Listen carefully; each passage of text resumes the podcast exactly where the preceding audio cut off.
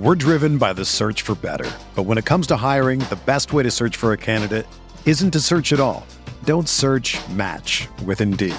Indeed is your matching and hiring platform with over 350 million global monthly visitors, according to Indeed data, and a matching engine that helps you find quality candidates fast. Ditch the busy work. Use Indeed for scheduling, screening, and messaging so you can connect with candidates faster. Leveraging over 140 million qualifications and preferences every day, Indeed's matching engine is constantly learning from your preferences, so the more you use Indeed, the better it gets. Join more than 3.5 million businesses worldwide that use Indeed to hire great talent fast. And listeners of this show will get a $75 sponsored job credit to get your jobs more visibility at Indeed.com slash BlueWire. Just go to Indeed.com slash BlueWire right now and support our show by saying that you heard about Indeed on this podcast. That's Indeed.com slash BlueWire. Terms and conditions apply. Need to hire? You need Indeed.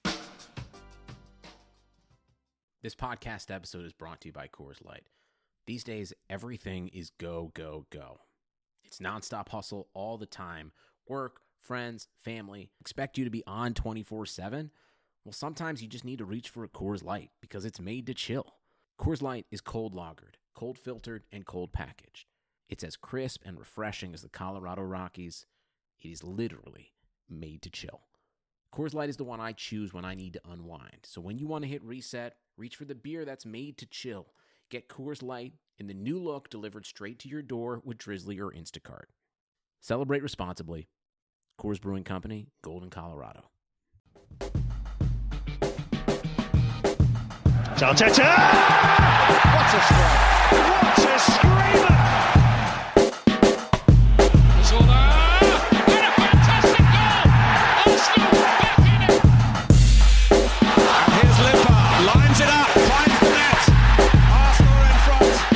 British fans fleeced for 15 pounds and still only get to watch one half of Arsenal football. This is the Arsenal Vision post-match podcast. My name is Elliot Smith. You can block me on Twitter, Yankee Gunner. Hey, 15 pounds, what a bargain. For 15 pounds, you should get 90 minutes of football, not 45 minutes of football. Now, do we blame pay-per-view or do we blame the team? I will leave that to the experts, and they are here. You can find them on Twitter at Posing in My Pants. Hello, Paul. Woohoo. And on Twitter at Clyde PAFC. Hello, Clive. Hello, hello. If you want a conversation with less of me and more of them, and including Tim, you can listen to the Instant Reaction Pod. Now, it's on Patreon, but it's free for everyone. It's unlocked. And we did that, uh, and I have to give Tim credit for the idea. I- wish I had it, but I'm glad we did it, which is look, if you are uh, a British fan, you were given the option to find an illegal stream or uh, pay the the paltry sum of just 15 pounds for that that 90 minutes of football. Uh, and if you did that, then uh, we wanted to provide a little salary relief, a little wage relief, as they say, um, by by making the instant reaction pod free for everyone. So uh, you can listen to that. It's Tim, it's Paul, and it's Clive. But I do a six minute rant at the beginning, so you can either skip the first six minutes and listen to them, or if you are uh, what's the word, a masochist, you can just listen to the first six minutes and skip the rest. Uh, it'll be a blend of the two today, I feel, and. I I think we want to have two kind of conversations here. One that is granular about the game, as we always do, and another that is um, more of the issues of what's what's happening with our, our football and maybe how it started to drift a little bit away from the progress that we'd all started to see at the end of Project Restart. So we'll start with the positive. Um, oh, and there's a third conversation, which is also about how to uh, properly shave your privates. Of course, don't forget that. We'll get to Manscaped a little bit later on. So, uh, Clive, I, I think it is worth acknowledging that there were signs of life in the first half. Now, I, I think that they may be overstated, and I think they're partly overstated because we took some shots and it was better than the second half. But, um, you know, Leicester came and seemed to want to sit very deep, at least for the first half, and soak it up. And we pushed a lot of resources into their half, but it kind of left us playing uh, the maestro in midfield of David Luiz. Everything that we did creatively seemed to work through him. And I think a lot of that is because we had a profile in midfield with Partey, Xhaka, and Ceballos It was all very similar in terms of what they bring. So, um, on the one hand, some positives to the way we pushed them back, held the ball, built from the back. On the other hand, maybe not the incision in the center of the park that we would have wanted. How do you how do you weigh the pros and cons of the way we the way we tried to build the attack in the first half?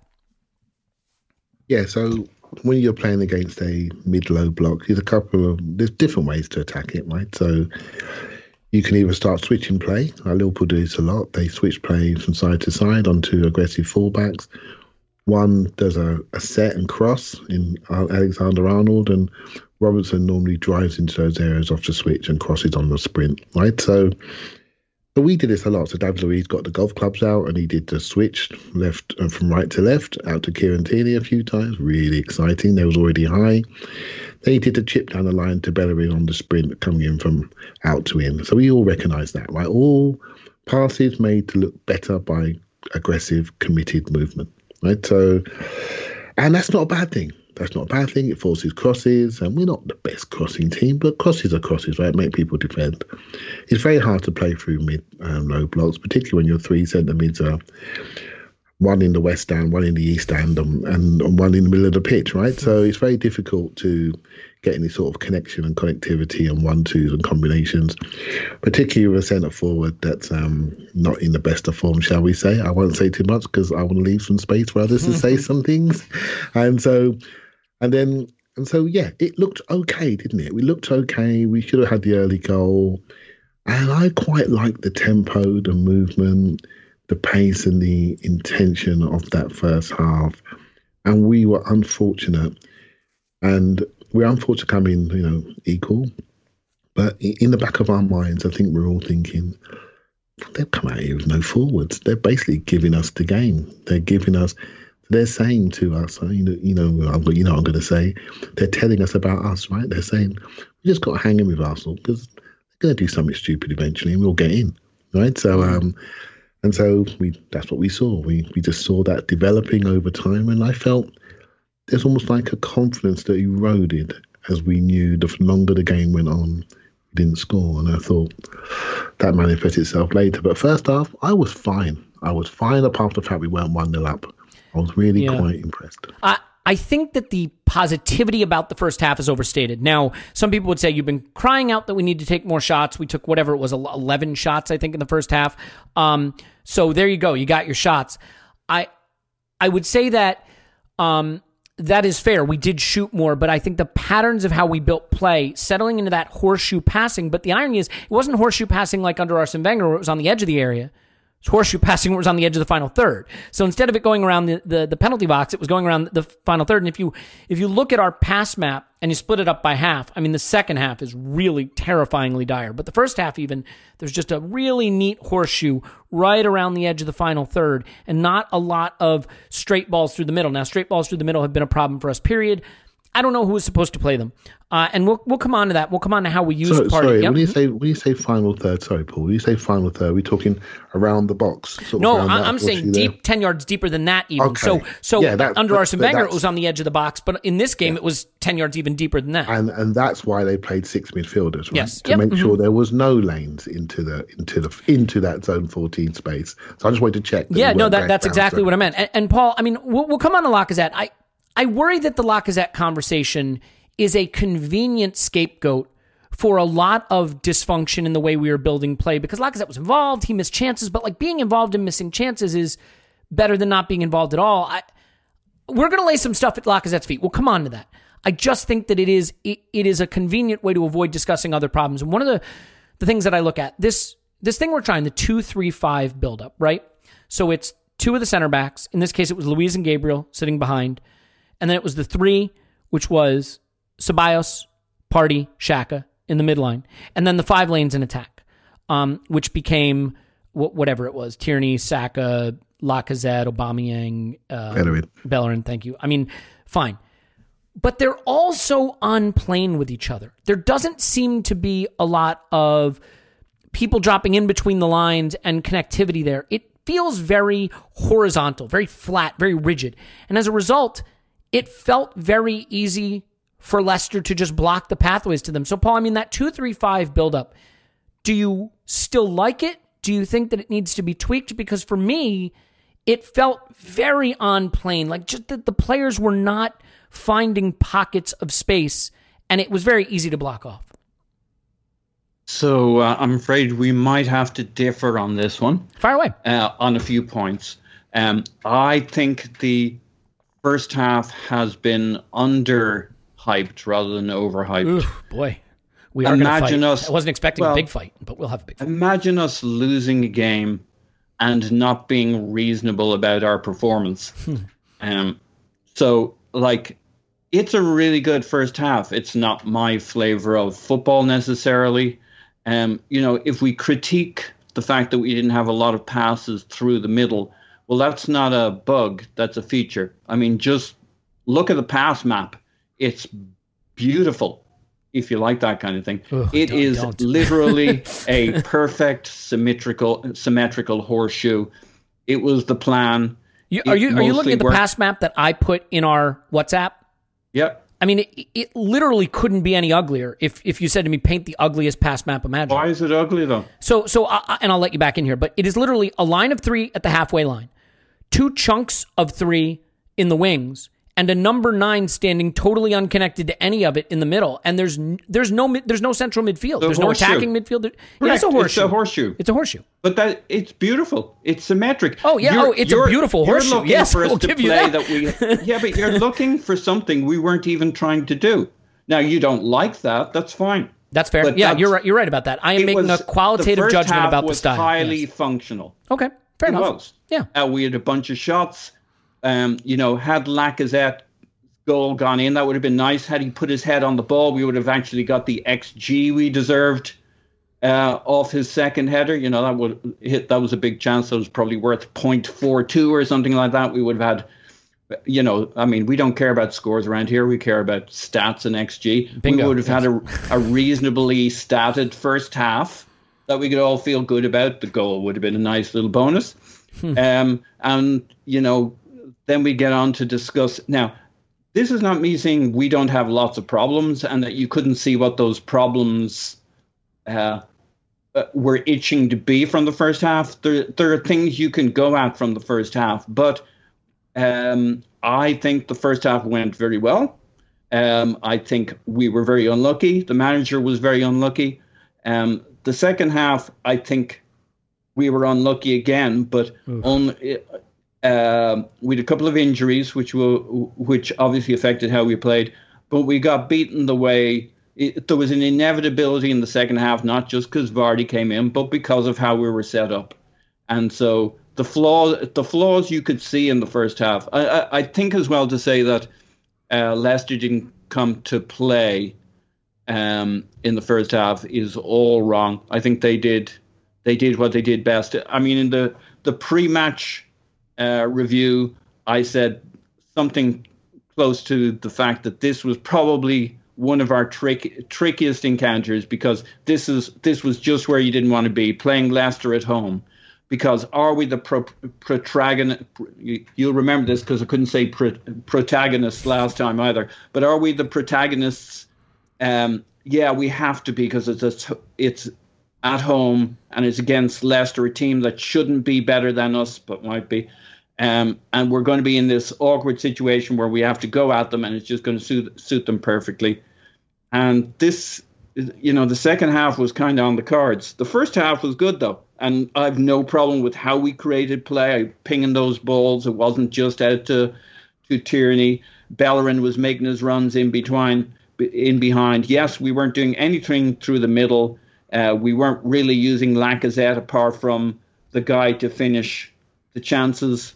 Um, you know, it's not not brilliant, but it was good. Had we come away from this with a win or a result, and the second half not been terrible, I think we would be talking about what the what the up how we build on that and what we can do better and all that kind of stuff. I think there are times where you disagree with someone to a level where the best thing to say is agree to disagree. Because I don't even mm-hmm. have a way to respond to it because I, I literally, every word you said, I think the opposite of. So I'm not going to go into it because I literally, like every single word you just said, all of them, every, all, every single word. If you said the opposite word, that would be my position. So I'm just going to stay, that that's at- my position. Look at the emotion we're saving ourselves. I know we're saving everything. ourselves a lot of energy great. here. I I think there are th- now. Let me be serious for a second. I No, think there no, were no. good things. don't do it. Okay, there were good things about the first half. No, I just want to get that out there. Um, the the goal we scored is a perfectly good goal. Shouldn't be ruled out. I don't think it's a brilliant goal, but it is a goal that should count. And when a team comes to sit in and do nothing, if you can put them behind and force them to do something,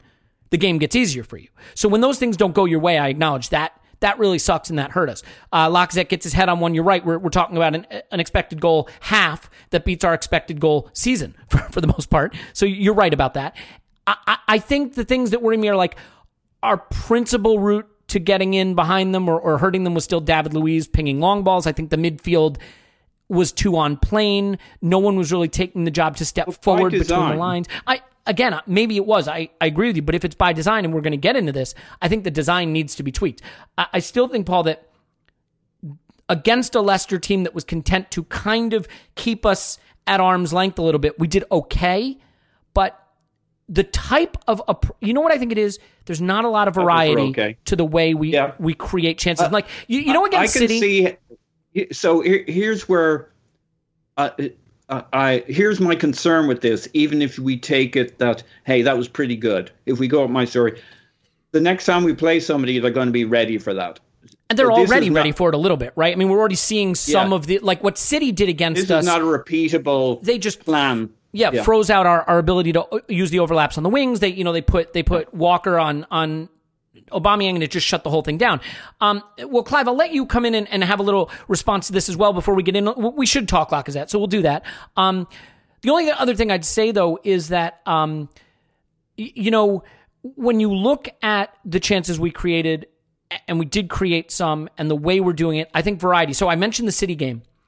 You know the two chances, the the, the one on, the one that Saka gets, the really good Saka chance, and the Aubameyang one that was offside but wasn't actually offside. They both come from something we we just don't do anymore, which is little triangles on the edge of the box, a little bit more aggressive, advanced possession, players on the edge of the box interconnecting. And I think the thing that frustrates me, Paul, and frustrated me in this half, even though we did create chances, is we do not want to either by design or by ability have those interactions on the in the deep final third on the edge of the box those the the close distances of players on you know right at the top of the box where they can make quick darting moves and quick one two pass there's not a lot of that. It's a lot more based on spinning it out to the wings and trying to cut it back in. And i just the one thing we do know is headed chances are low xg chances. Crosses are hard. The variety isn't there for me. So clive i mean that, there's a lot there. There's a lot of meat on that bone. And we can start to turn it a little bit to what happens when this system all pivots around getting Lacazette into dangerous positions in, in the form he's in. But do you want to have a quick go at, at Paul and I? Let's be fair, slightly disagreeing about the the quality of that first half. Not totally, slightly disagreeing. I exaggerated a bit. See, this is what I, this is what I love about football, right? Not just a disagreement, but I keep saying it, and and and we keep doing it, right? We keep bringing our ideals to the show, right? So mm-hmm. Every game is different. So Man City, what did they do? Man City, they pressed us massively. They played a front two of Aguero and Sterling, and they played four midfielders behind us. They knew we were going to play it from the back. There's Foden, Bernardo Silva, Joao Cancelo, and Mahrez all pushed up, and there are three defenders at the back. So they pushed the emphasis forward, right? And so once we broke through them, we could do those combinations. What did Leicester do? They dropped away into a mid-low block. There was no passes to have those combinations. They blocked those areas. They didn't bother having two forwards. They said to us, "We're going to let you have the ball," and that drove us to switch in play and longer balls to try to get to the gaps which they gave us was down the sides. And so every game has something different. You can't just say, "I want to see some Wenger football here," because they, they they took six people in there. There was Mm-hmm. No room point, to yeah. do it. So they gave us the room to go to the outside. This is what I love about the game. I, it's something I want to talk about. I'm not trying, I don't want to do it now because it would take up too much Paul's time. But the game is formulaic now. It is not what we used to be. Everybody has a plan. Everybody has a pattern. It's not the, the game of- Improvisational. thank you, thank you. You know, and I wonder if it's been exacerbated by the fact there is no people there. It becomes two coaches fighting each other. And so when we're in the ground and we have a situation on Lacazette's goal, we're after the referee. We're creating, we're creating a dynamic. We're creating a variable. We're creating something that people can spark off. So you're seeing less momentums. You're seeing coaching swings in momentums. You're seeing formulaic football. It's like when you suddenly when you see a magic act and you work out how the magic's been done in the background. It's taking that away from you a little bit, right? Mm. So the variables is changing. The game is changing. It's almost like the first time I got involved into learning how the game was built by looking closely at coaches. I was actually quite disappointed that all these patterns happened by by design. I thought they just happened. Do you know what I mean? And then you realise how formulaic and precise this game is. And I think it's becoming more that way because the the atmosphere is becoming clinical, it's like a doctor's waiting room. And I think the players that inspire those individual moments, they're being reduced by the environment by which they're playing in. And we're not seeing it. And what we're doing as fans, because we're disconnected, is we are hammering down on the formula of what we're seeing. Mm. Right? Even more so, rather than the emotional reaction to what we're seeing during the game of a referee or a player we're not seeing as much of that. So we're, we're all becoming more formulaic, is what I'm trying to say. Let's stop looking at every game the same way until we get to that point when we see what we like. Because City and Leicester City approached us in two different ways, and we had to play in two different ways to try and get something, and we've got zero so far. Yeah, and, and I mean, I you make a good point. There's a story about Pep, maybe it's apocryphal, but like Thierry Henry scored a goal but he was like a little more central than he was supposed to be or something. So right after he scored the goal, he took him off because he was pissed at him for not like holding his position or whatever. Yeah. And it's this idea that like everything is sacrificed at the altar of positioning and structure and plan. And we're seeing that our Arsenal are a more structured, planned team than we have ever been, and some of that works. But but you know, like for example, the goal we score, the winning goal we score against uh, Rapid Vienna, much like the two chances I talked about at City, what does it come from? It comes from a darting run in behind from Bellerin. It comes from an intelligent run from our center forward. But it also comes from El Elneny playing a little slip ball in behind, standing two two yards off the penalty box. And like that positioning from El Elneny for that goal is positioning that none of our midfielders took up really at any point in this game. So like I think it's interesting, right? Like Paul's got a point. This the first half had a lot of good things about it in terms of ch- chances, yes. But you know what's interesting? List the players who were good in the first half.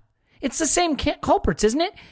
Luiz, Gabriel, Tierney, maybe Bellerin. Saka.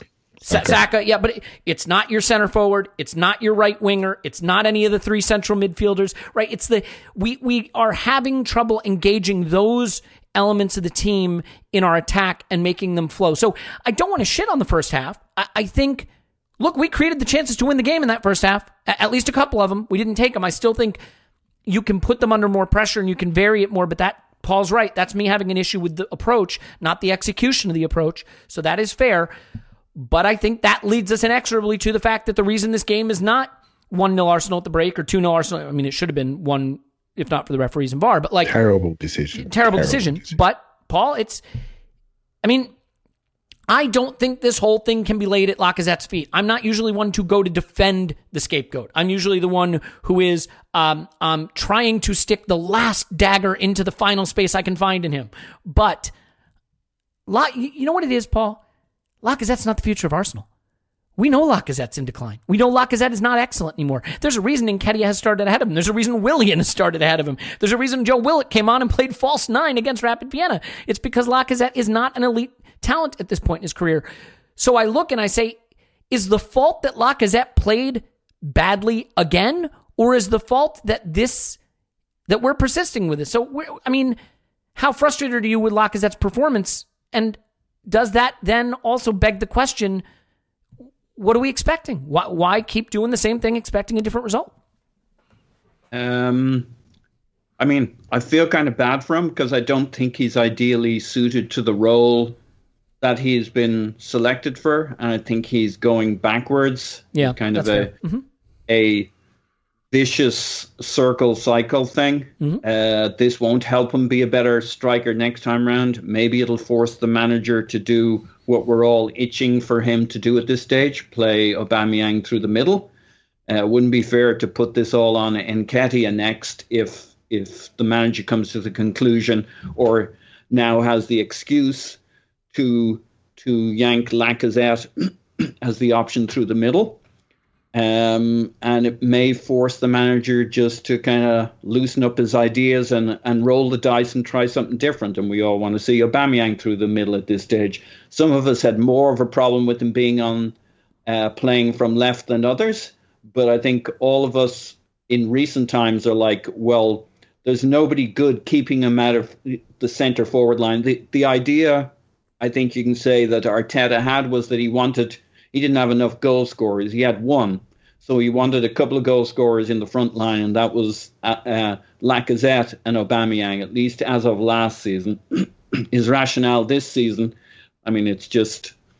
Uh, Lacazette isn't going to get any goals. We weren't going to get one way or another. In fact, uh, I'd fancy Aubameyang or Nketiah to get their head on that ball coming through. I, would even fancy Lacazette to get his head on that ball coming through, the one he didn't put his noggin on. I mean, Jesus.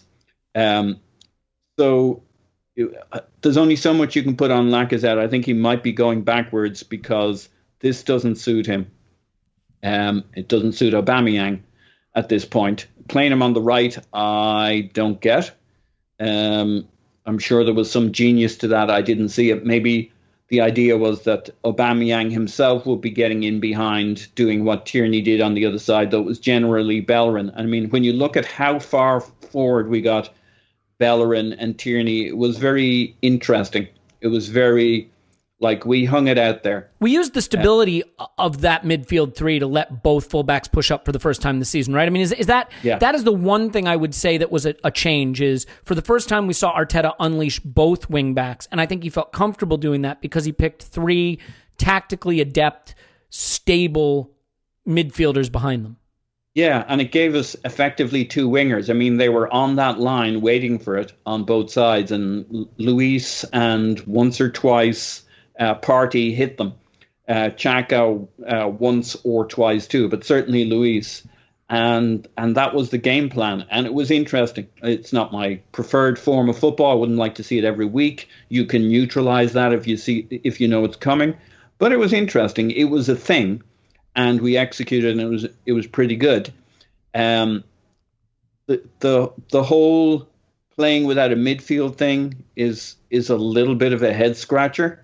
Um, but I get it in this game, and and um, you know what we do. Where do we go forward with this system? I mean, move Aubameyang to the center. That'll be good. Doesn't it does give him then options in terms of what he's going to do on the wings. And I came into this season thinking we had lots of wide players, so that's not the problem.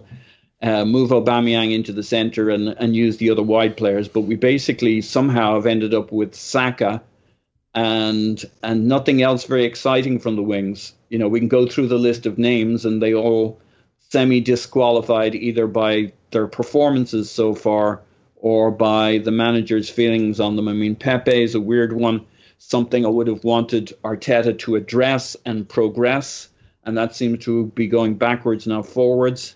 Uh, it seemed like Pepe ended this the end of last season looking good and engaged and like he was trying to get in the hang of it. And I was optimistic about how he would come into this season. Mm. I mean, don't take it that I don't have lots of things I can criticize Arteta for. Um, most of the first half isn't one of them, but the second half, I mean, you can blame players, but but I blame the the manager for what happened in the second. Come to that half. incrementally, and, and and I will say by the way, like I I think Mikel Arteta would not have picked Alexis Sanchez to start games. And the reason I say that is that, like, I think his issue with Pepe is the same thing that he'd have with Alexis. He does want that that predictability, that repeatability, that reliability, that structure, that system. And players like Pepe, players like Alexis, they have to get eight out of 10 things wrong to get two out of 10 things right. And the two out of 10 things they get right are devastating. But the eight out of 10 things wrong give the ball away. They, they're sloppy. They look, they look poorly executed. And a manager who is as much of a seeming control freak as Arteta is, and that may be a misread, but it feels that way. I don't think he likes that he'd rather have Willian looking a little bit slow and a little bit leggy, but doing the right thing from the right place every time than Pepe doing the opposite. Now, the one time we played Oba central, Pepe right, Saka left for 20 minutes, Pepe's one thing he got right was a stunning goal against Sheffield, right? I mean, a, solo effort that comes off.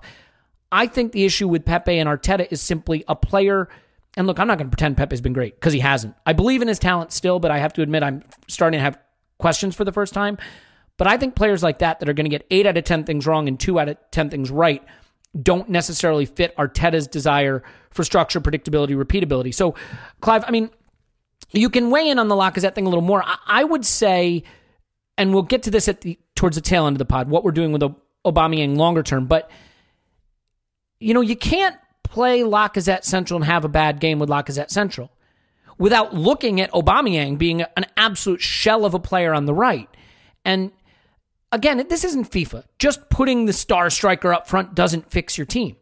But when the striker you're playing is not playing well and your star striker is not playing well, you do have to start to say the uh, if you're not going to try the obvious thing, people are going to criticize you for it. It doesn't mean the obvious thing would fix everything. But Clive, like at some point, we got two players playing badly now. you know?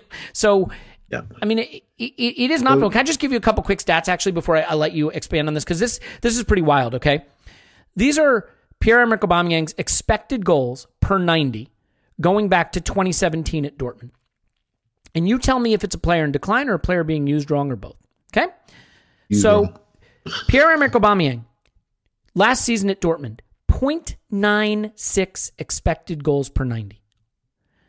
0.71 at Arsenal, 0.68 at Arsenal, 0.45 at Arsenal, and this season 0.13. So you've got a problem here because you've committed to this player long term. Either you have committed to a player who is in clear decline and we are being smacked in the face with it, which none of us want to say is the answer. So the only other answer is we're looking at a player capable of 0.96 expected goals per 90, and we are using him in a way that we've downgraded him all the way to 0.13. So, uh, you know, and not to make statistics everything, but it, it is just not working for him. And he is the guy we just hung our club on. yeah, well, we we we've paid him, and and and he deserved that payment. I don't. Well, I know you, Elliot. You questioned even though he's your favorite player. You he's my favorite it. player, and I still for, uh, for these uh, reasons. If you're not going to lean yeah. into using the guy you just hung all this money on, then maybe don't give him all well, the money. This is, you know, I I think I was a little bit angry on the instant reaction. Well, angry for me that is, and, and the last time I was angry was probably Brighton. And what I the only times I get angry is when I see stupidity. Mm. Right? That's the only time. I and yet you still do the pod with me every day. and when I see stupidity, I don't like it because these are professionals. These are people I want to look up to. Right? So, and in the way I look at football is very simplistic. We have we are developing talent. We are buying talent. So we have four or five, maybe what I call proper talents in Gabriel, Partey, Aubameyang, Saka, and, and Pepe, in my opinion. Of those, of those five players, Right? We're not using Pepe appropriately. We're not using Aubameyang appropriately. In this game, we didn't use Partey appropriately. We missed him out. Right? Gabriel has got Muppets around him. Right, so he's gonna, he's giving that, he's looking like Koscielny now. His face is looking traumatized as he's running around trying to point and, and cover gaps. Do you know what I mean? And mm-hmm. Saka, this young kid who's just turned 19, anyone that's brave enough to roll off the front line into the midfield, he's getting kicked to death, and his mates just looking at him right? So, and we're worried about when 90 year old goes down injured because we know he's the only one brave enough to turn around, punch it, one, two, and have shots, right? Where everyone else on these, with their Ferrari driving mates are standing on centre half's toes, marking themselves, right? And, and fouling people. And so I hate seeing stupidity. I hate seeing top players being marginalised and not pushed to their limit.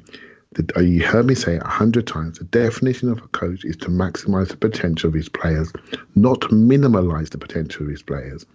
And if we haven't got enough world class talent to minimize the ones that we have. And I, we spoke before well the point about your point about the point you made on the on the little rant before the instant reaction Pom. And we're not far apart in our thinking. I think we just describe it in a slightly different way, or mine from a coaching perspective. But we have these players. We've invested in them. Give them the keys to the car. Let them run. Make Pepe feel important. Stop making him feel unimportant. You see what I mean? Make him feel important. Give him the room to to roam and create. Get him near Aubameyang because I tell you, the two of them next to each other are going to score goals. Stop messing about with people that can't move, can't run, can't jump, can't do anything quick enough. Get them out. Get them out. We can all see it. Get them out. Make them sit and look and watch. Give them a jacket. Give them a coat on the bench sit down there because you're not doing it. You see what I mean? Mm-hmm. Make sure you give maximize the potential of the players have. Do not, and I and I love. I have learned so much from Arteta about shape, organisation, hybrid players, moving people. I didn't know about the five channels until about four months ago. So now I'm not going to sit here and say to you I'm this master coach. He he showed me the two three five. I really looked at it. I've looked at the three two five. I've looked at the emphasis. I've looked at the five defensive channels, how he feels it. I've learned so much from him. This is not a stupid man. He's a highly intelligent man. Stop marginalising your best players. Football is not that complicated. Mm. Get them in the. They're, they're, that's where the money is. That's where your talent is. We all know who they are. Get them into the team. Make them feel important. Build your tent around them. And stop messing about with water carriers and making them feel important while uh, while your superstar lead actors are sitting on the outside of the team watching it on pay per view. Yeah, and, and Clive, it's perfectly said. Look, at some point, it seems pretty clear to me that Arteta got it in his head that the most devastating place for a runner to hurt the opposition is from the weak side or or between the fullback and the center back or you, you know what I mean and and that that's That's, that's, that's true. yeah, but true. exactly, and he got that in his head, and that's how he wants to use Aubameyang. But it's like you have to update your opinion based on uh, inc- evidence, right? Evidence has to change your opinion. Like I, I can be a complete sob. I acknowledge that. Sometimes I have strong um, opinions about things, and I, and I, I give them forcefully, and that that can be off putting to people. But I like to think that I update them as the evidence changes because that, if you're not doing that, then what's the point? And I think Arteta has a really good point about how you can use Pierre-Emerick Aubameyang effectively, but he's got to update his opinion based on the evidence. Clive, go ahead, yeah, and then Paul. Well, I was going to say, uh, Elliot, I, I, we said before the point, I think this is a real game where data and periodic data really makes an impact. You know, I think it's there are times to look at data. Do you know what I mean? There are games to look at data. None of the data that I've ever seen said that Pierre Am- uh, Aubameyang's better from the right hand side. At no point, it's pretty clear. It is clear. So why would you do? That's what I mean by stupidity. Why would you do that? It it, it doesn't make sense. Do you see what I Yeah, mean? no, and, and I mean, and I mean, I would argue he's not great from the left hand side, and I know that there's some data there too, but he's massively spoofed XG from the uh, the left. That that's a different issue. Um, uh, uh, Paul, because I want to take a- break quickly to uh, make sure that, that we all have very cleanly shaved privates. Obviously, can't do a podcast without that. But before I do that, I, I don't want to freeze you out of the Aubameyang thing. I mean, I I would say that conceptually, you can talk me into the role that Aubameyang has been given by Arteta if it worked the way it's supposed to. But because it is not working that way, and because the players being given the central role are not working out, you have doubly the influence or the impetus to change it. And I think I, I said this in my rant in the instant reaction pod, and I stand by it, which is selling Aubameyang would have been excruciatingly painful. It would have been a commitment to a longer term project that many of us would not have wanted. Fine. But if you are going to give a 31 year old striker all the money and commit to him, then you lose the ability to say he has to slot into my system. You say, I have to build a system to maximize him. Because the way you deploy resources in a club determine what you can do. If we were building long term and we had sold Aubameyang and we hadn't gone for Partey and you know we we had kind of gone younger and and and Mikel said, I have a system we're building towards, and that's the project. So be it. But when you give a 31 year old striker all the money, you have an obligation to build a system that suits him, not make him suit your system. Because I, guess what I would argue, Paul, is if you want a player that suits your system, don't resign the 31 year old. Sell him, cash in, buy someone who's young and pliable and fits your system better, or use your 31 year old to his best skill set. So, do, do you see where I'm going out? Which is that, like, once you allocate resources, that allocation of resources should dictate the path you take footballistically. And we now have an obligation to maximize Aubameyang's contribution, and the system and the way we're using him aren't doing it. So I have sympathy for Mikel if he says, I have a system I really believe in and I want it to work a certain way.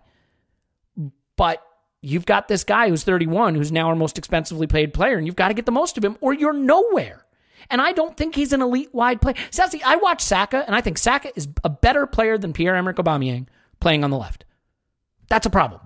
You know what I mean? That's a problem because your teenage kid is is outperforming your superstar striker from the position you want to use him. So I keep restating the same thing over and over again. I got to get off this hamster wheel and find a way to turn it over to you. So can you just start talking and please stop me from talking, please?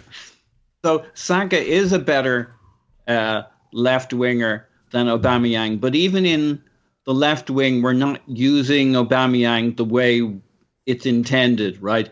Were we more in control? Had we, if we were able to push the toothpaste further up the pitch, mm. Aubameyang would be where we actually want him on the left, which is not on the touchline, but rotated in towards the center because yeah. yeah. As we get closer um, to their goal, he gets more and more central. Yeah, our whole I mean, we definitely saw it yesterday to a degree. Unfortunately, he was on the other side, but look how far we were when we were in control, when we had possession, look how far we got that left side all the way up. Right, mm, it was yeah. a little bit of a different concoction yesterday, but it's it's kind of the I'm going to use the word apotheosis because I like it, but I'm not even going to worry about whether it's the right You've word. You've used up your allocation of that word this month, yeah, by yeah. the way. It's right, your second. Okay. um, so, to your original point, which was you pay him all the money, you got to build, you got to put him in, the position to shine. Um, I mean, built into that is your prejudice. I know it's a harsh word. Mm-hmm. That right. on the left is not, and it's clear that Arteta doesn't necessarily share that. I'm not sh- honestly. I'm not sure how I feel about it. I could, I kind of, I'm open to it because Arteta feels so strongly. I mean, if it were me picking the team, I'm a, I'm a simple sort of fella. I'd probably play him up the middle. But I get it. I get why he should have space to run into. I just don't think we're close enough to playing the kind of way where we're really going to take it give him the advantage of playing from the left. Um, being in control of the game enough to pop those balls over the top for him to run into in the channels. Um, and because we're not where we need to be, I'd prefer if he was just standing where we're trying to get him, which is through the middle. You can still play it into the channels, which is uh, he can go left, he can go right. He actually gives you more options through the middle if if you want him playing not quite central. You know, there's lots of different. There's lots of ways you could slice it. I'm open to persuasion that playing him from the left is a good idea. We seem to be getting by with it last year. Um, it hasn't really lit me up as to how we're using it. I get the philosophy, but we're the toothpaste isn't far enough up the tube yet where um, we we're really seeing the benefits of him playing from the left. Our striker sucks at the moment and we need we happen to have another world class striker. Mm. So put him there, put Saka on the left. That solves the Saka Aubameyang problem.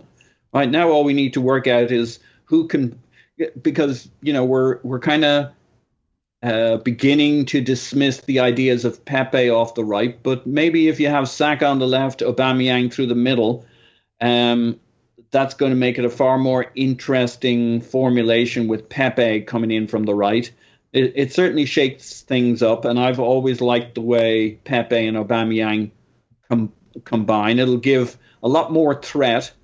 That you know, if if uh, if Aubameyang goes to the right and pulls his his uh, the the the centre back on that side with him and gives the uh, the the corner uh, full back something to think about, mm-hmm. then Pepe goes the other way. If you look at the goal against uh, Rapid Vienna, we you talked about um, uh, Mohamed Elneny, you talked about Bellerin. Who you didn't talk about was Pepe.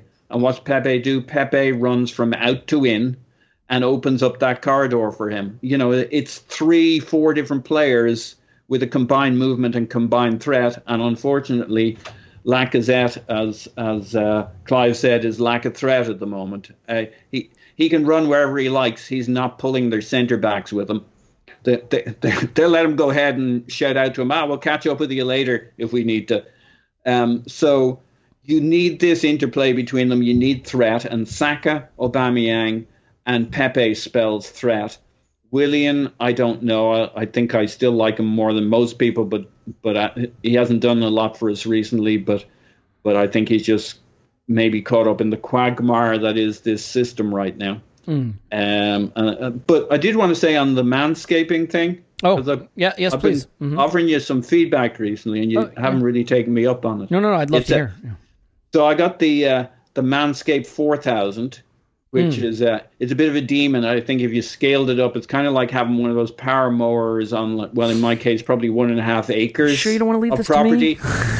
um, but I've got into a little, you know, you know, topiary. Mm, I got yep. into a little topiary. Mm. I got like a little swan thing going, mm. and I got uh, like uh, I got a whole flock of geese, and I got like a little, um, a kind of a ornate 18, eh, 18th century kind of uh, maze where you can go in and kind of wander with your loved one This- for a little romantic idyll.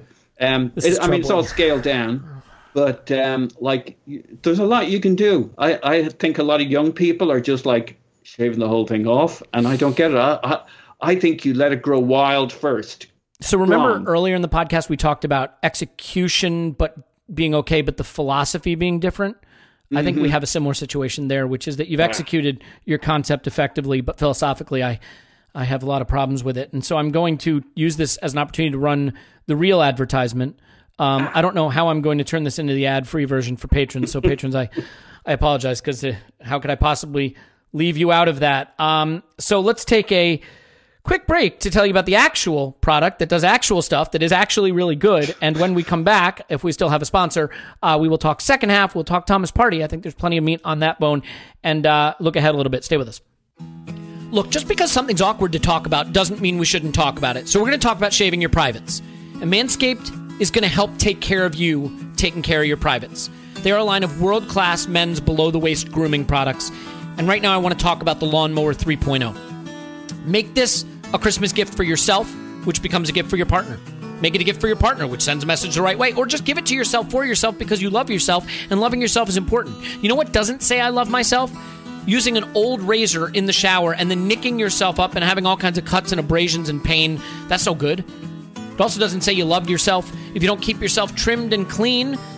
Right? Trimmed and clean, you feel fresh, you feel better. These are hard times. Make yourself feel a little better about yourself. Now, why the Lawnmower 3.0? It's got a phenomenal long battery life, so you don't have to worry about it running out of battery. It's got a great charging stand. I just leave mine in the shower though because it's waterproof, so that's perfect.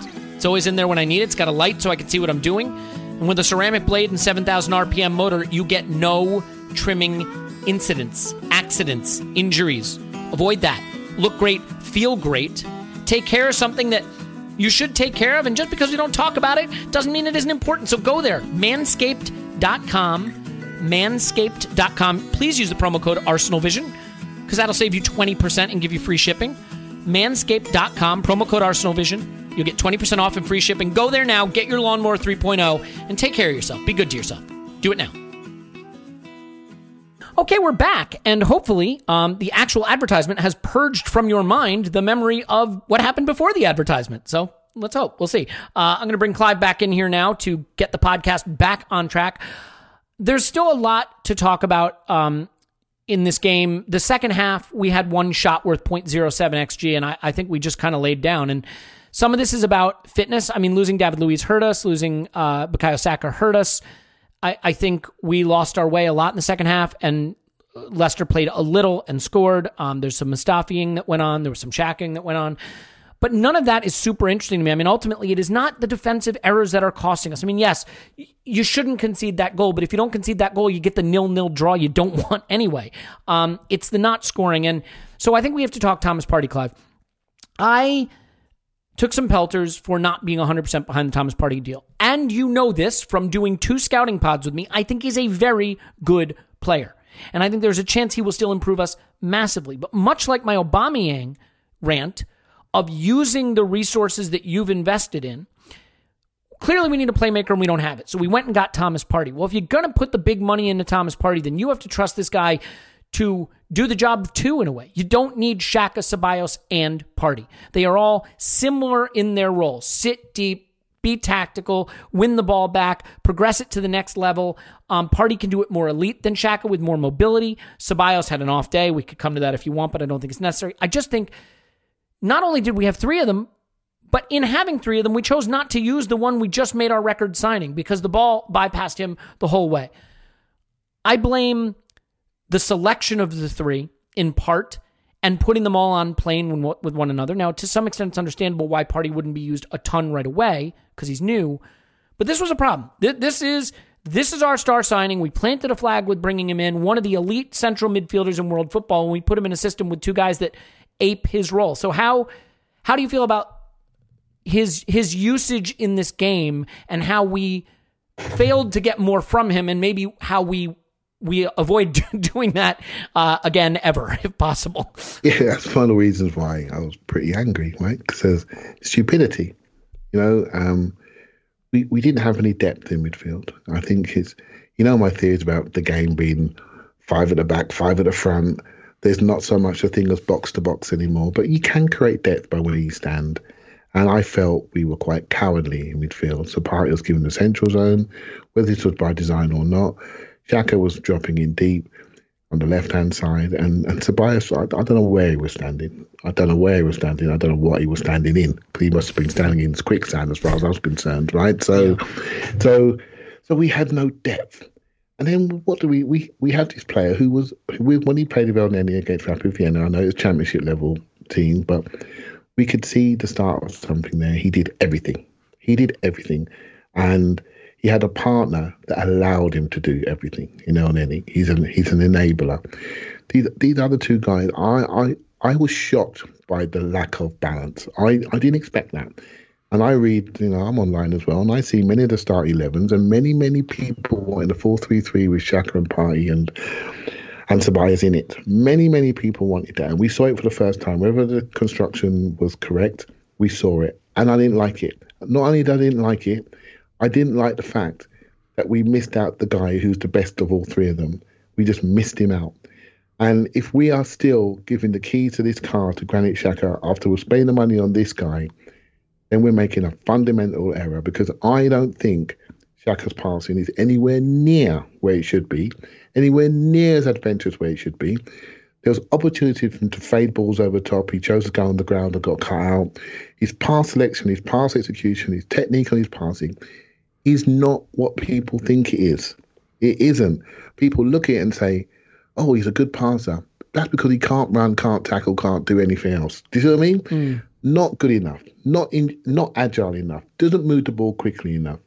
He's not good enough to be given the ball a hundred times a game. It just isn't.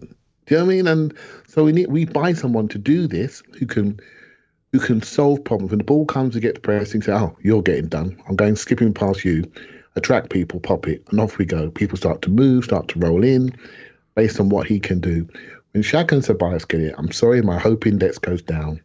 Unless Tobias gets it on that left hand side higher up, because he's quite imaginative on that left hand side higher up. So play him there. Mm. You see what I mean? Mm-hmm. Don't play him at right hand side. You might as well play Maitland Niles out there, because that's the, he's a much better player for that. And so there's so much wrong with this setup that annoyed me. You know, we talk, I, I've just I've gone a little bit further about the, the channels we're using at the moment. I don't like the fact we've got two fullbacks in the five channels. I don't like it. Have one of your fullbacks inverted like Man City do with, with Kyle Walker, because then we won't get, get done on defensive transitions, right? Because then we might have slow blokes in midfield. Get Amen. your, get your, what are we doing with two fullbacks in the five channels? Rubbish. That's absolutely rubbish. That's not how are we going to score. You know, don't tell me oh Belleri's a great passer last third. No, he's not. He's all right. He's not as good as Pepe would be. I mean, he was our most effective attacker in this game, to be fair, and yet our best Well, I- chance. I- Well, shall I tell you what he beside the did? one that Lockett he's an off, he's an off the ball runner. He's an off the ball runner, right? He's got Yeah. a good time and he runs in behind. He's quite brave and aggressive and courageous. Stopped in the second half. Mind note. I mean, he, he hit he hit that volley like a chance. I mean, that that's Yeah. the chance of the game, other than the Lacazette missed header. Yeah, He's an he's an off the, he's an off the ball player. Mm-hmm. That's what he is. And and um you know I I would give Tierney a, a, a go as one of the five channels because I think his delivery is better.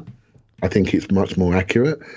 So we need to flip the balance. Have your defenders defend, have your midfielders create, and have your strikers score goals from central positions. Please stop putting defenders in the five channels because you're going to get what you're going to get. Mm. You're going to get plucky crosses. I don't want plucky crosses. I want attackers putting the ball in with with devil. You know, so this is why I'm angry about this game. Stupidity of applying your resources to a game of football. It wasn't smart. It really wasn't smart. Too many errors. Yeah, Too I- many errors. I, I think the problem when you have Partey, Ceballos, and Xhaka standing in a line at the center of the pitch, none of them. I mean, Partey and Ceballos maybe more than Xhaka, but none of them are going to slip a ball into the forward. And if you look at the pass map, that and Paul, I know you liked it in terms of the sense that like it was it was the perfect.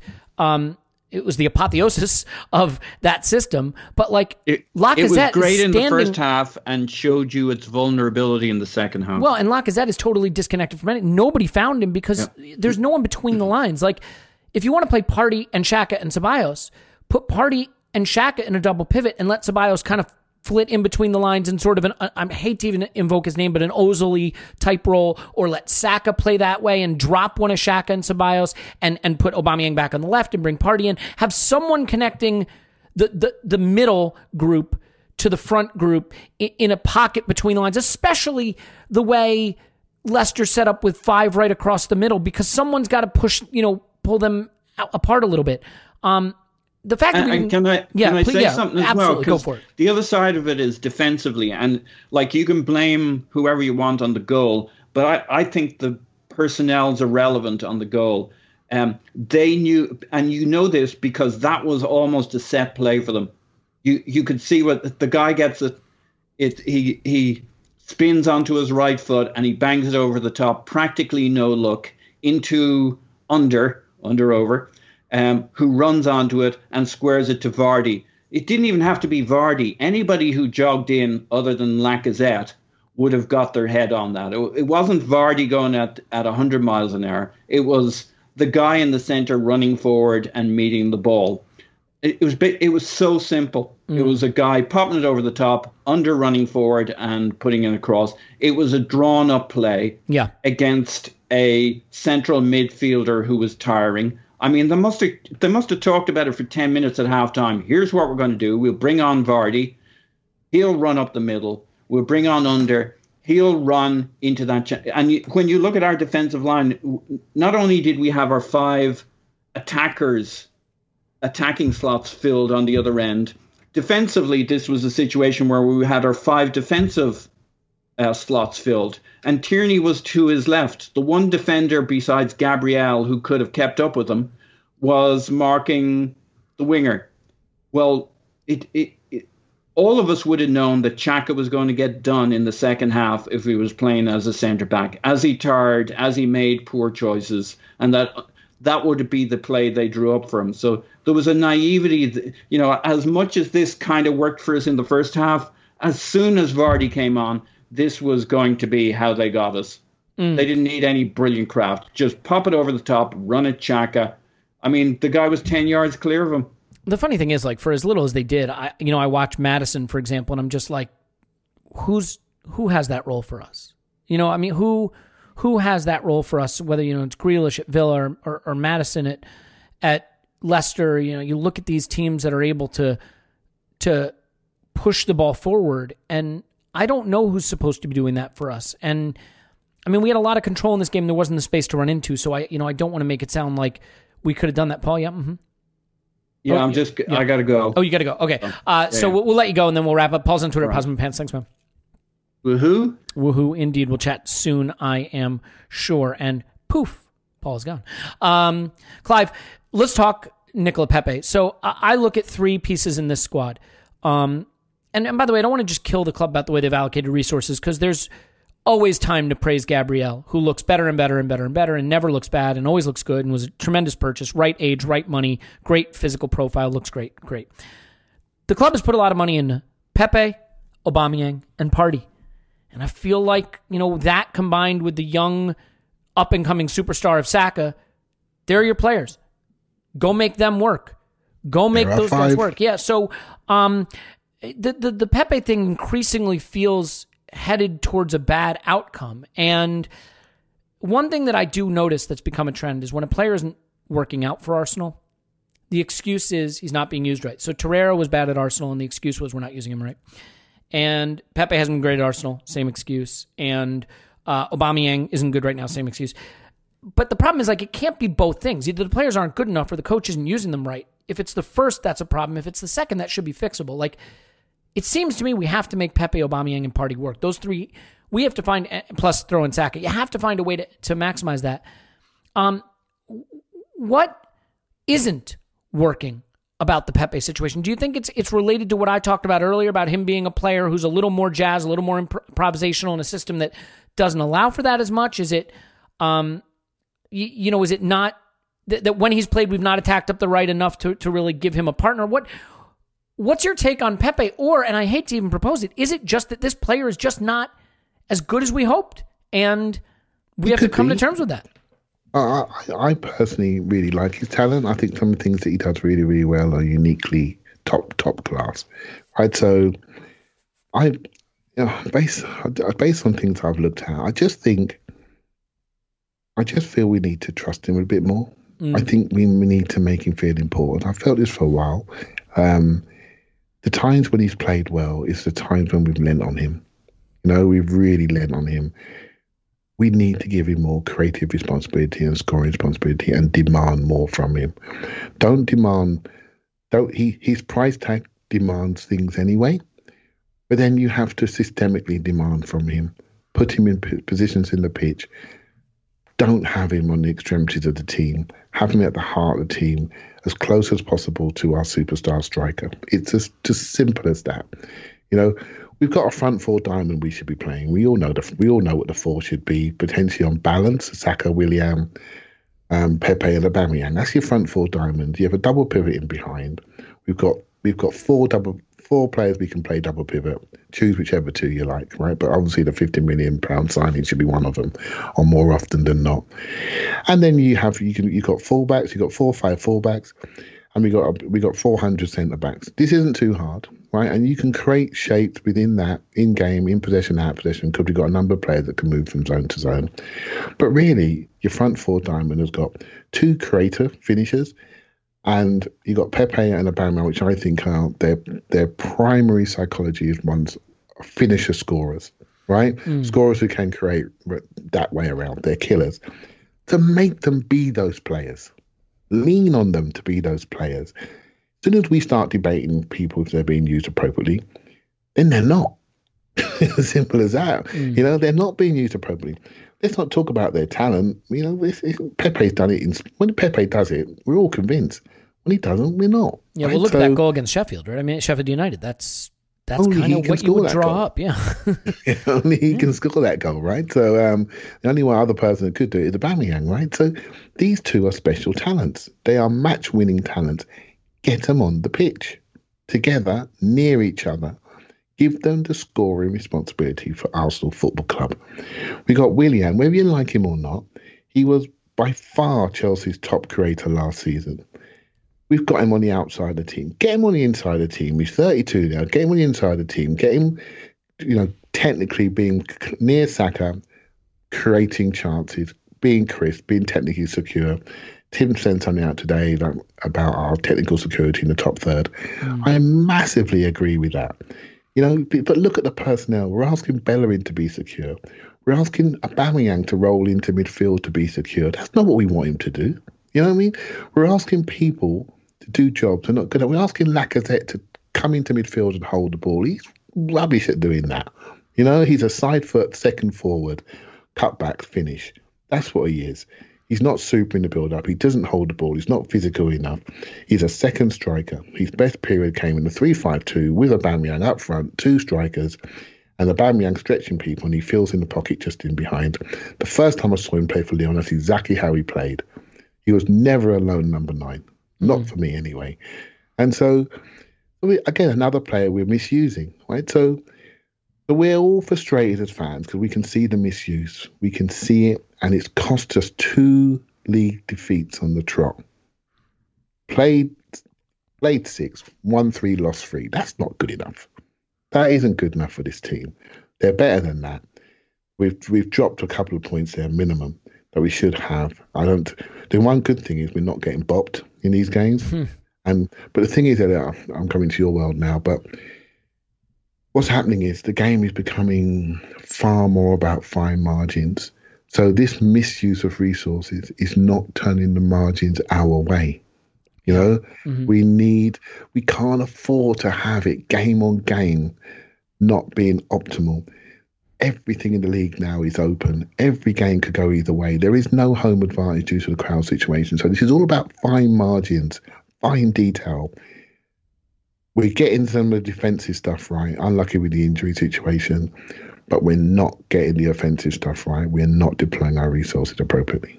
Yeah, I mean, look, I I completely agree with every bit of that. I, I think we can sort of start to wrap this up. I, I I would just ask. I mean, at the back, you know, Mustafi's been out a while. It- you know, Yeah, there's don't some people that want to kill him. I think the issue is more that Mustafi is who he has always been. I think the redemption arc was not something we should have bought into. I I feel that at times, Clive, most people are more humane than I am. I acknowledge that. So they want to find a way back for every player. Find a reason why every player is still good, is still usable. And the redemption arc for Mustafi is a nice storyline, but we always should have been moving away from him, right? So, like, whether you want to lay that goal at his feet, whether you want to kill him again and send him to the bad place again, like, to me, it's just another example that, like, Shkodran Mustafi should have moved on, and we can't move him on, and we're in that position with a lot of players, right? Like, it's, the, the, for me, the, the condemnation here belongs with the club, not with the player in a sense, because there never should have been a period where where Shkodran Mustafi is a guy we should be relying on. We knew who he was, right? There, there was no there was no real reason to buy into a renaissance arc there. Yeah, we need a back three defender in a deep line defense, right? He can head things out of his box. He Yeah, can he's head, he can head airplanes out of his box, and his game and he can switch to play. He's got decent cross ball, cross field play. But as soon as you pull him out of his hole, well, he, he comes back in the installments, doesn't he? He's got to wait for a taxi to get back in, and so. And so that's it. And he and he gets attracted easily. He gets pulled out of his hole easy and he turns around and he goes, Oh shit, I'm in trouble. Either he grabs somebody if he's close, or he just jogs back in and puts his hand up and says, Sorry lads. Well that's another three points gone. And so, you know, we're lucky we're as a podcast edit, we're growing and we, we've got a great audience and we've got great subscribers. We're lucky to have them because I'm not going to talk about Xhaka and Mustafi again because they're all going to unsubscribe because we've been doing this for years. We mm. all know their weaknesses. We all know this. We're not going to do it again. We just have to wait until this stuff goes away. And that's some of the contractual discussions we've had. It's coming to an end. Next summer, there are some contracts that are just going to roll off, and we're going to have to wear the cost, hopefully, in a, in a different market. This stuff will go away. I um, don't want to spend too much time talking about it. I just want to make sure that the, the shining lights that we do have get supported appropriately. And I, I will say, you know, we got a young we got a young defender we're not sure about at the moment, and we got a set of young players that we might see on on this week against was it Dundalk this week? I'm not sure. I think it's Dundalk. Um, I I'm hoping we get some positivity from that from that game because we've used a set of players now for a long time, and some of the younger players are not getting a bit of they're not getting a chance, and I'm hoping they shine because I'm wondering where a couple of them have gone. You know, Mm-hmm. Joe Willock has gone. Right? You telling me that he couldn't have done that right sided role, but what he was being asked for, and maybe 10 yards further up and maybe drive. Do you know what I mean? Um, Yep. Leicester didn't play us anyway. At least he can sprint back and recover. Maitland Niles gone. Where's he gone? Did he say did he say the wrong thing in his press conference last week about Özil?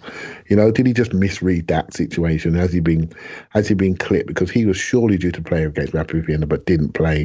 Saka played, looks knackered. What's going on there? Do you know what I mean? Mm. You know, Reiss Nelson, I, I think, you know, Tim's point he said out earlier, Reiss Nelson's one of my most secure players in the upper third on technical security, keeping the ball. He must be sitting on the sideline watching these idiots lose the ball, wondering, can I not do something? These players are going to get a chance this week. Let's hope they take it. Let's hope they put some things in the manager's mind. I'm not sold by all of these players. I, I do think we overrate a few of them. But hey, look, we've got a group of young players. They need to go and show they're ready to rip the shirts off these guys' backs when they don't perform. Some of that's with the players, and I have to say, some of that's with the coach. I'm not going to protect the coach. I sometimes do that in my analysis. This one is stupid. He was over. He overthought the City game. Yeah, and I think he just didn't didn't have the ability to adapt in the second half. I think that was the key thing for me. Just change it, adapt quicker, change the system, do more things, make sure our, our top talents in the right part of the pitch. Maybe unfortunate a couple of injuries. Again, we have been unlucky with injuries and sendings off. But you know what, mate? I want to see him not be so stupid with our with our five superstars, shall we say, that we're developing. Yeah, and, and I mean, I I think you can have real issues with what Arteta is going through right now, um, and still believe he has the the capability to get us through it. But I I think this is a pivotal moment for Arteta because you know what, Clive, like he has to show that he can take this dogmatic attitude towards system and structure, this sort of control freak system and structure approach, and and tweak it and be willing to make some changes for the benefit of the results and the performances. Like I I don't think that Arteta. It's pretty clear Arteta is not dumb, right? Like he he has put a structure in place at a, at a club that had no structure, that was just a mess and in free fall, and and he won us an FA Cup with it against big clubs, and I, I, you know the build from the back, play out from the back, beat the press, quick hitting attacks. That part worked. Now, when teams sit off us or don't get drawn in when we want to play out from the back, um, that's the next part. You know, can we can we f- fashion chances from dominant possession? That's that's the next layer he has to put in. I, I just think yeah. whether it's unfair to Arteta or it's fair, the club have shown him where where where the investment was. Pepe, Partey, Aubameyang, and you know I don't think any of them are bad players. I mean, Pepe's the one that we're still sort of scratching our head and saying, what is he really? But like, in a way, this was my rant on the instant reaction pod. It's just that if what Arteta wanted was to really commit to a specific system, and it was going to be a long term project to build a team that can play in that system, then we should have set upon that project. And no fans like to wait. No fans are patient. It would have been painful, but we would have seen by the actions of the club that we were on a longer term project. But the club tells you what to expect. When the club buys older, more ready to play now players and spends really big on them and gives big contracts to 31 year olds, like the club is saying, we think we're in a position to make a move now. And if the club says that we're in a position to make a move now, then we as fans are going to turn around and say, all right, we expect to see that move happening. Because if we're not going to be good this season, and if we're not going to be good next season because this is a longer term project, you then have no choice but to say, was signing a 31 year old striker to a new deal the right move? Was buying a 72 million pound winger the right move? Was paying a 27 year old 50 million pounds in a big contract the right move? Not because they're bad players. Of course not. But because you're contradicting what you're telling us. And I, I just think that there is a, there's an incompatibility here. And the incompatibility is we are using a system that does not seem to leverage where the resources have gone. Playing Willian at false nine, Aubameyang on the right, leaving Pepe on the bench, Partey in a three with two other players that seem to kind of negate his influence and, and make us uh, unable to break lines. So, you know, it's it's. I think it is time for Arteta to make the tweaks that get more from the the pieces that have really been invested in by the club. And if that doesn't work, that's probably not Arteta's fault. It's probably the club's fault. And I feel for him because Raul was here for a couple years doing Raul stuff. And, you know, we got a few things right. Tierney was certainly right. Gabriel was certainly right. But whether it's Willian or Cedric or Pepe or, you know, I can go on and on without wanting to get too controversial about it. Um, you know, that's stuff that that's not on Arteta, but that's what he has to work with. Clive, as a final thought, I mean, we, we get Dundalk this week. It, it's a chance to, to rotate and rest some heavy legs, but he also needs to sort of get a, a bit of a tweak in place before we go into United, and then Villa's not an easy game. So, w- what do you think if you were in the room with Arteta right now and and you know he said I, I want your opinion. What's the where's the easy money? Where's the easy fix that that takes this structure that has positives and makes it a little more dynamic a little more penetrative so that we can put the opposition under sufficient pressure? We're going through a, a transition at the moment. So when he when he took over he took over the uncoachables right and coached them. Yeah. So we look like a coach team. Some people say we look overcoached right? So I wanted us to be a coach team. So I'm, you know, and I wanted to play because I thought Emery coached us, but I don't think all the players were on board, right? So Arteta's coaching us, and everyone's on board apart from the bloke on 350 grand a week, right? So, and the others that are not on board are out on loan, right? So, so these guys are on board at the moment. They feel positive, and there's been some good things. So the uncoachables have shown they are coachable. They've exceeded our expectations, and now we have expectations. We have talent. So now suddenly it's switched. This group now needs to meet our expectations. And that's what's changing. Alongside that, other teams have had a look and goes, wow, Arsenal look good. They've woken up. They look like a serious club. They're buying physical, tall players. Wow, this is interesting. We better look at our phony baloney dossier on them and try and have a plan, right? Mm-hmm. So, and City have given us respect. Liverpool have given us respect. Leicester City have given us respect. And it's our inability to solve those problems in game on the pitch without water breaks with talent that's caught us out. It's caught us out. So now we need a situation where we have a little bit of improv out of the norm to say, you know what, I need to stand in here because they're not giving me the space where I'm told to stand. I need to move forward a little zone because they're getting away with it back there. And I, my my 70 million pound winger's not getting the ball. So I need to drive forward, get a couple of fouls, get my man booked. And then when I drive forward on the third occasion, he can't tackle me and he'll get the ball one on one and we can maybe get a chance. We need more of that. We need more problem solvers who feel the game, read the game, have the ability to solve problems. Let's not go past our problem solvers. Let's not go past our talent. Let's give them the game, give them the keys of this car. And some of the people who have got the keys, what they're not doing it. They're not doing it. So I'll give Tobias a break. He could be injured. I'm not a bigger fan of some. Yeah, I was surprised he played, him. right? I mean, he was a doubt for this game. Yeah, but he played, and I, I will give him a break because sometimes systemically a, a system can absolutely kill you, and he looks not very good in wide spaces. Shock horror, right? So, um, so I'll give him a break there. But he's important to this team, whether you like it or not. On the interior, Willian is important to this team because they're quite neat, and we lacked neat players. Only had Saka. And once he got kicked off the pitch, we could only go from back to front, and it wasn't very pretty. So I think we're going for a phase now where I said it before, and the guys on Discord don't agree with me, but I'm telling you, I'm I'm right on this. We're being looked at, we're being scouted, we are better than we've been historically, and teams are challenging us now. This is a good sign. It's a sign of progress, but we have to overcome the hump, and that's the next step for Arteta. Can I ask you a silly question?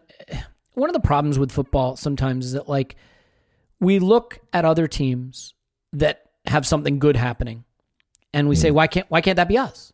Um, there was a lot of moaning after the Leeds Villa game of people being like, well, if Leeds can play attacking football that looks fluid and you know dynamic, and they don't have players we have, like why can't we do it? Like I know football doesn't work that way, but what's your answer to people that see other teams with arguably less talent finding ways to um, create more fluid attacking football? Is it as easy as just saying that like other teams play them differently, or you know, you know, we're trying to do something different? How do you how do you react to criticisms that are are comparisons and uh, between us and teams that maybe aren't struggling with the kind of things we are right now? Yeah, we're struggling with balance at the moment. We're not the only ones. Manchester United are struggling with balance. They just bought a forty million pound Dutch midfielder, and I don't know why they bought him. How they're going to use him, right? Uh, it's a it's a shocking waste of um, of resources, right? So Well, there's a glass houses element there. But yeah, there is. shit. But we do we do this, we do this. But it, that's even worse, right? He's a, Yeah, he's, yeah. A, he's a young player, that's super talent. Just picked the wrong club, Mm. and the club picked the wrong player. They should have gone the whole hog, gone for Grealish and played him high up. But they've got Marcus Rashford staying in that hole. But then they have got to make a decision. So they didn't make one. They just bought a little a little bauble for the Christmas tree. And now mm. they're going to kill that kid's career, which is terrible, right? So not everyone had. Chelsea got balance issues at the moment. What are they doing to the midfield? They don't know what they're doing at the moment. They're conceding goals when in some games and not scoring in other games. Yet they, they spent 200 plus million. It's not easy this game of football. Man City are searching for balance at the moment. They're not always finding it. They haven't got the forwards in the right health at the moment, and so it's not easy.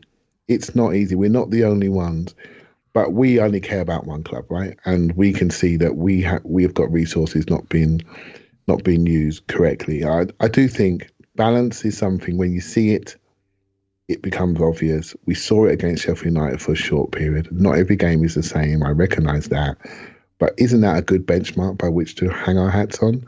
And I think when Arteta first came in, he gave us the old 4 2 3 1, 2 3 5, 3 2 5 system. I like it. I like it a lot. We just need to build on that and and make sure we're maximizing our resources and stop being so stupid and over and stop overthinking. Yeah, well said. I think that's a perfect way to leave it. Stop being so stupid. Should that be the headline of the podcast? Should that be? She, Yeah, I don't like stupidity. Brighton, stupid. Villa, and not Brighton was the stupid one for me. Um, Villa, they they did what Leicester did, but I don't think we as we as good then. But now we're better. We got better players, so this is this is worse. This one really bothered me. Really bothered me. I don't like stupidity. That's going to be the title of the pod, and that's going to be the end of the pod. So thank you for putting up with us. Clive's on Twitter at ClivePFC. Thanks, man. Thank you very much. My name's Alex Spinning Blackman on Twitter. Yankee Gunner gives five star review. Write nasty things about Paul for whatever he did before the advertising break, because yikes. Um, we play something called Dundalk next. Uh, so Maybe it'll happen. Maybe it'll finally happen. We love you, and we'll talk to you after Arsenal 10. Dundalk nil.